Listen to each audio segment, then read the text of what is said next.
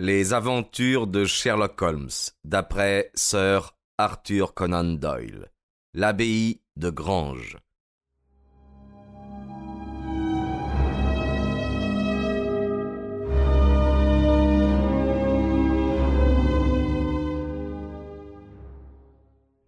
J'ai aperçu ces individus, dit celle-ci, avant qu'ils eussent pénétré dans la maison. J'étais assise près de la fenêtre de ma chambre et j'ai pu distinguer au clair de lune ces trois hommes auprès de la grille, mais je n'y ai guère fait attention. C'est seulement une heure plus tard, accourant aux cris de ma maîtresse, que j'ai trouvé la pauvre femme dans l'état qu'elle vous a dépeint, son mari étendu à terre, la tête fracassée. Il y avait de quoi la rendre folle, de se trouver ainsi ligotée et sa robe tachée du sang de son mari. Elle n'a jamais manqué de courage, Miss Mary Fraser d'Adélaïde, et son mariage ne l'a pas changée. Voici assez longtemps que vous l'interrogez. Elle va maintenant, messieurs, avec votre permission, rentrer dans sa chambre en compagnie de sa vieille Thérèse, afin de prendre le repos dont elle a tant besoin. » Avec la tendresse d'une mère, elle passa son bras sous la taille de la jeune femme et sortit de l'appartement. « Cette gouvernante est avec elle depuis son enfance, » dit Hopkins. Et elle l'a accompagnée il y a 18 mois quand elle a quitté l'Australie pour venir en Angleterre. Elle s'appelle Thérèse White, et c'est chose rare d'avoir une domestique aussi dévouée.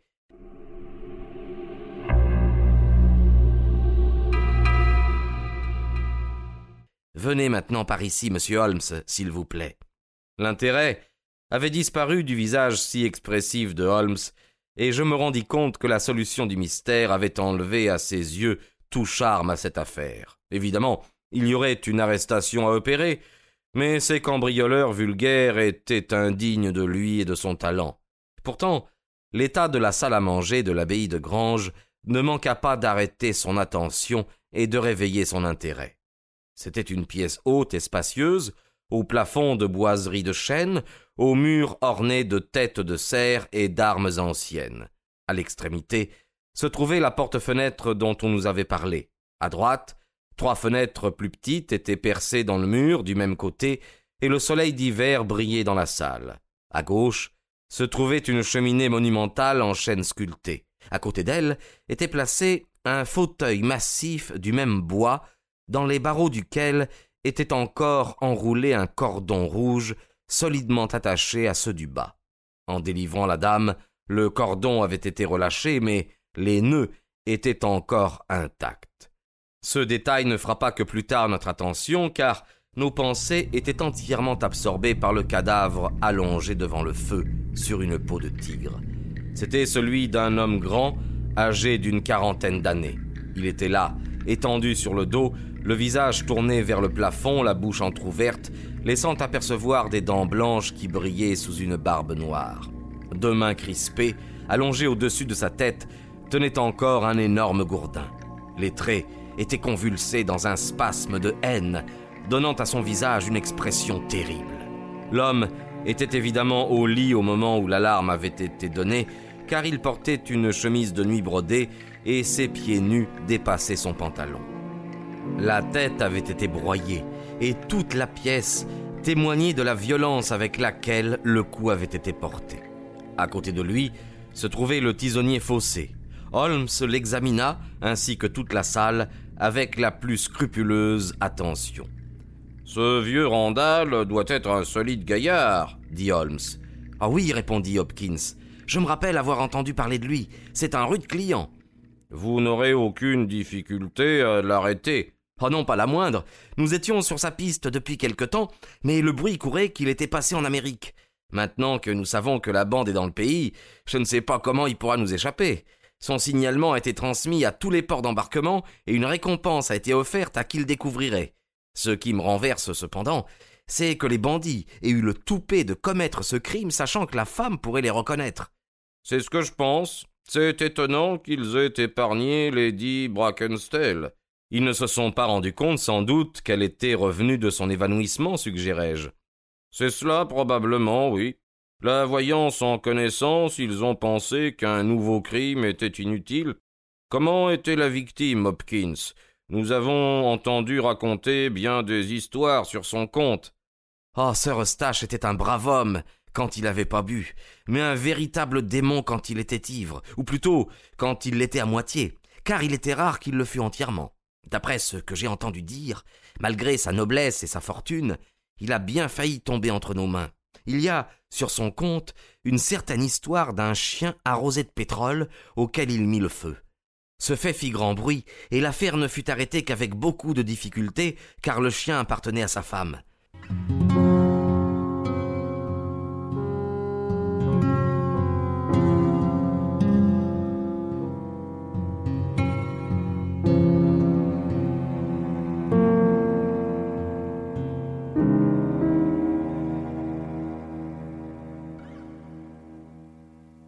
Une autre fois, il jeta une carafe à la tête de la femme de chambre Thérèse et un procès-verbal fut même dressé à cette occasion. Évidemment, sa mort est plutôt un événement heureux pour tous. Mais que regardez-vous donc maintenant ? Holmes se mit à genoux et examina avec la plus grande attention les nœuds du cordon rouge qui avait servi à lier Lady Brackenstall, puis il regarda soigneusement l'extrémité à l'endroit où elle avait été rompue par le cambrioleur. « Lorsque le cordon a été arraché, dit-il, la sonnette a dû tinter violemment dans la cuisine. » Personne ne pouvait l'entendre, car la cuisine se trouve sur le derrière de la maison. « Comment le malfaiteur pouvait-il le savoir ?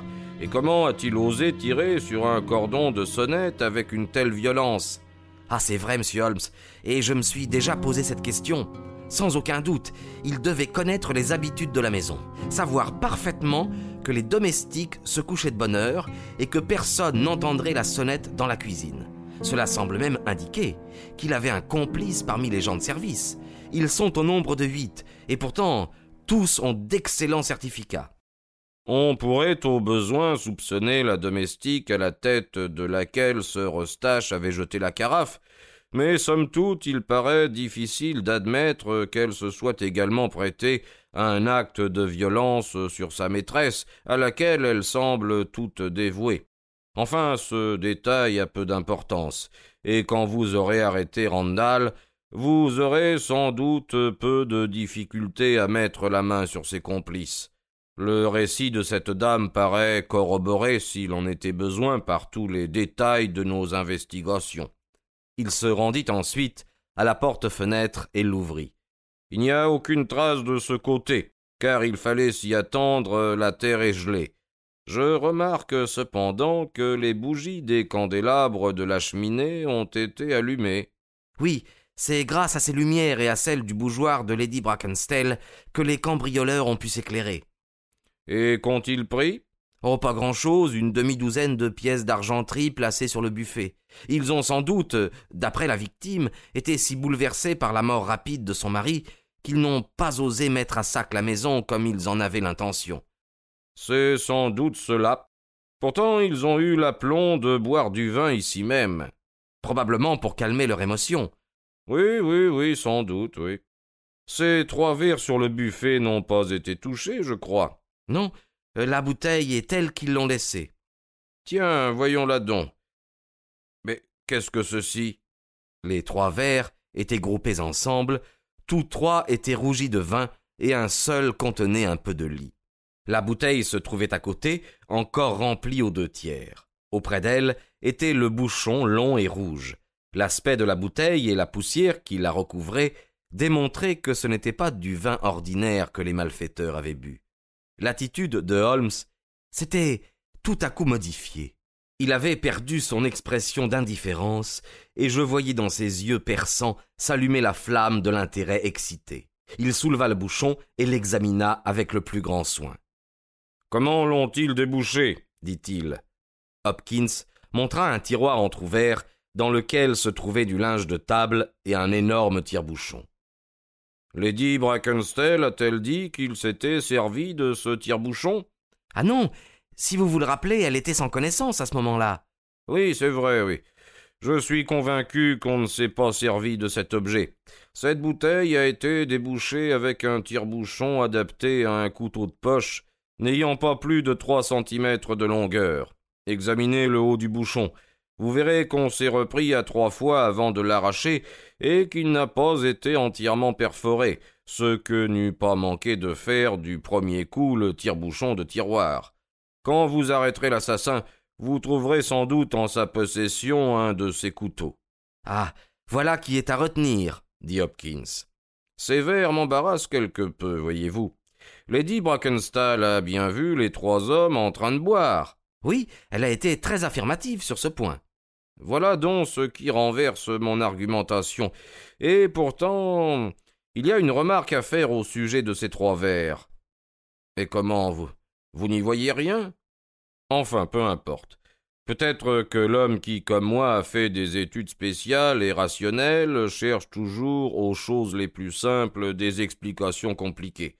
Il y a sans doute là une simple coïncidence.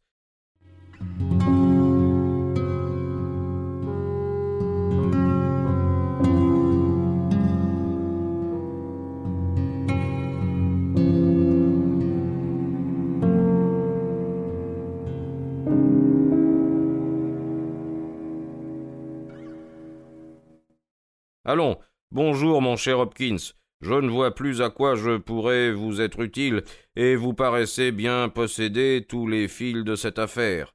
Vous me ferez connaître en temps opportun l'arrestation des Randall ainsi que le résultat de votre enquête, et j'espère que j'aurai bientôt à vous féliciter. Venez Watson, nous emploierons, je crois, plus utilement notre temps à la maison. Pendant le trajet, je vis bien à l'expression du visage de Holmes qu'il était très embarrassé au sujet des remarques qu'il avait faites. De temps en temps, il s'efforçait de parler, comme si de rien n'était, puis ses doutes le reprenaient, ses sourcils se fronçaient, sa pensée se reportait vers la grande salle à manger de l'abbaye de Grange où s'était passé ce drame nocturne. Tout à coup, agissant sous l'impulsion du moment, au moment où notre train allait quitter une des stations de la ligne, il sauta sur le quai en m'entraînant. « Je vous demande pardon, mon cher ami, » dit-il, tandis que notre train disparaissait à nos yeux dans une courbe. « Je suis désolé de vous rendre victime de ce qui peut-être n'est qu'une manie, mais sur ma vie, Watson, il m'est impossible de laisser cette affaire dans cet état. Mon instinct me crie « tout cela est truqué ».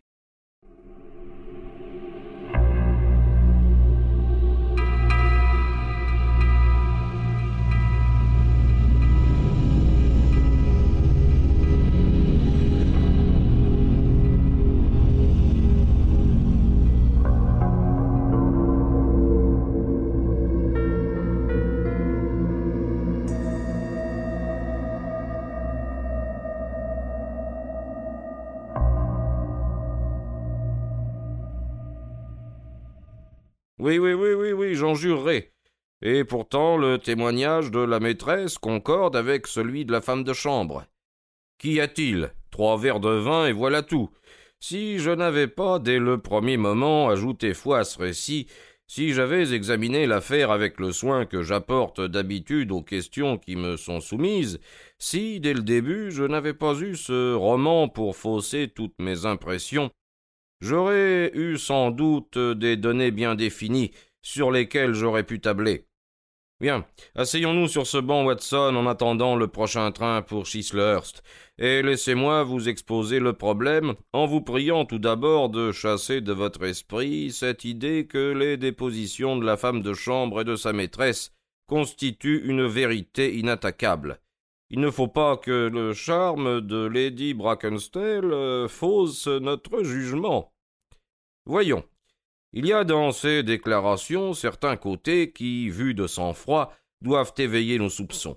Ces cambrioleurs ont fait un gros coup à Sydenham il y a 15 jours, leur signalement a été donné dans tous les journaux, ne semble-t-il pas tout naturel qu'on ait pu inventer un roman dans lequel on leur donne le rôle prépondérant ? Généralement, les voleurs, quand ils ont fait une bonne affaire, ne demandent qu'à vivre tranquillement du produit de leur vol, tout au moins pour quelque temps, sans entreprendre aussitôt un nouvel exploit périlleux. Ensuite, il est rare que des cambrioleurs opèrent de si bonne heure. Ce n'est pas non plus dans leurs habitudes de frapper une femme pour l'empêcher de crier, car cela produit généralement l'effet contraire. Pas plus d'ailleurs que de commettre un assassinat, quand ils sont en nombre suffisant pour n'avoir rien à craindre. Enfin, il est encore moins dans leurs usages de laisser une bouteille à moitié vide. Tous ces points ne vous frappent-ils pas ? En effet, L'ensemble de ces circonstances est à peser, bien que chacune d'elles soit possible. Mais ce qui me paraît le plus extraordinaire, c'est que cette dame ait été ligotée sur un fauteuil. « Eh bien, Watson, je ne suis pas encore sûr de la réalité du fait. Il leur fallait bien l'assassiner ou la ligoter afin qu'elle ne pût donner immédiatement l'alarme. Enfin, je vous ai démontré qu'il y avait quelques invraisemblances dans le récit qu'on nous a fait, et pour couronner le tout, il y a ces trois vers. Et que voyez-vous donc là de bizarre? Les avez-vous bien présents à l'esprit? Ah oui, très distinctement. Elle nous a affirmé qu'elle avait vu trois hommes boire. Est-ce probable pour vous? Pourquoi pas? Il y avait du vin au fond de chacun des verres. Oui, assurément, mais il n'y avait de la lie que dans un seul, vous avez pu le remarquer. Cela ne vous suggère-t-il rien? Que le dernier verre rempli est celui qui devait contenir la lie? Oh, pas du tout. La bouteille en était pleine. Il n'est donc pas admissible que les deux premiers soient clairs et que le troisième en contienne. Il n'y a que deux explications possibles. La première, c'est qu'après que le second verre a été rempli, la bouteille a été fortement agitée, mais c'est peu probable à mon avis. La seconde, oui, je suis sûr que j'ai raison. Que pensez-vous donc? Qu'on ne s'est servi que de deux verres et que la lie a été renversée dans le troisième afin de faire croire que trois personnes avaient bu. Dans ce cas, n'est-ce pas, toute la lie sera dans le même verre. Pour moi, telle est ma conviction. Si je suis tombé sur la véritable explication de ce point douteux, l'affaire doit être examinée sous un jour nouveau. Lady Brackenstall et sa femme de chambre nous ont menti effrontément, et il n'y a rien à croire dans la fable qu'elles ont inventée. Elles avaient sans doute un motif puissant pour dissimuler le vrai coupable. C'est alors à nous à reconstituer le drame sans le secours de personne. Telle est notre mission à Chislehurst, Watson, et oh, voici notre train.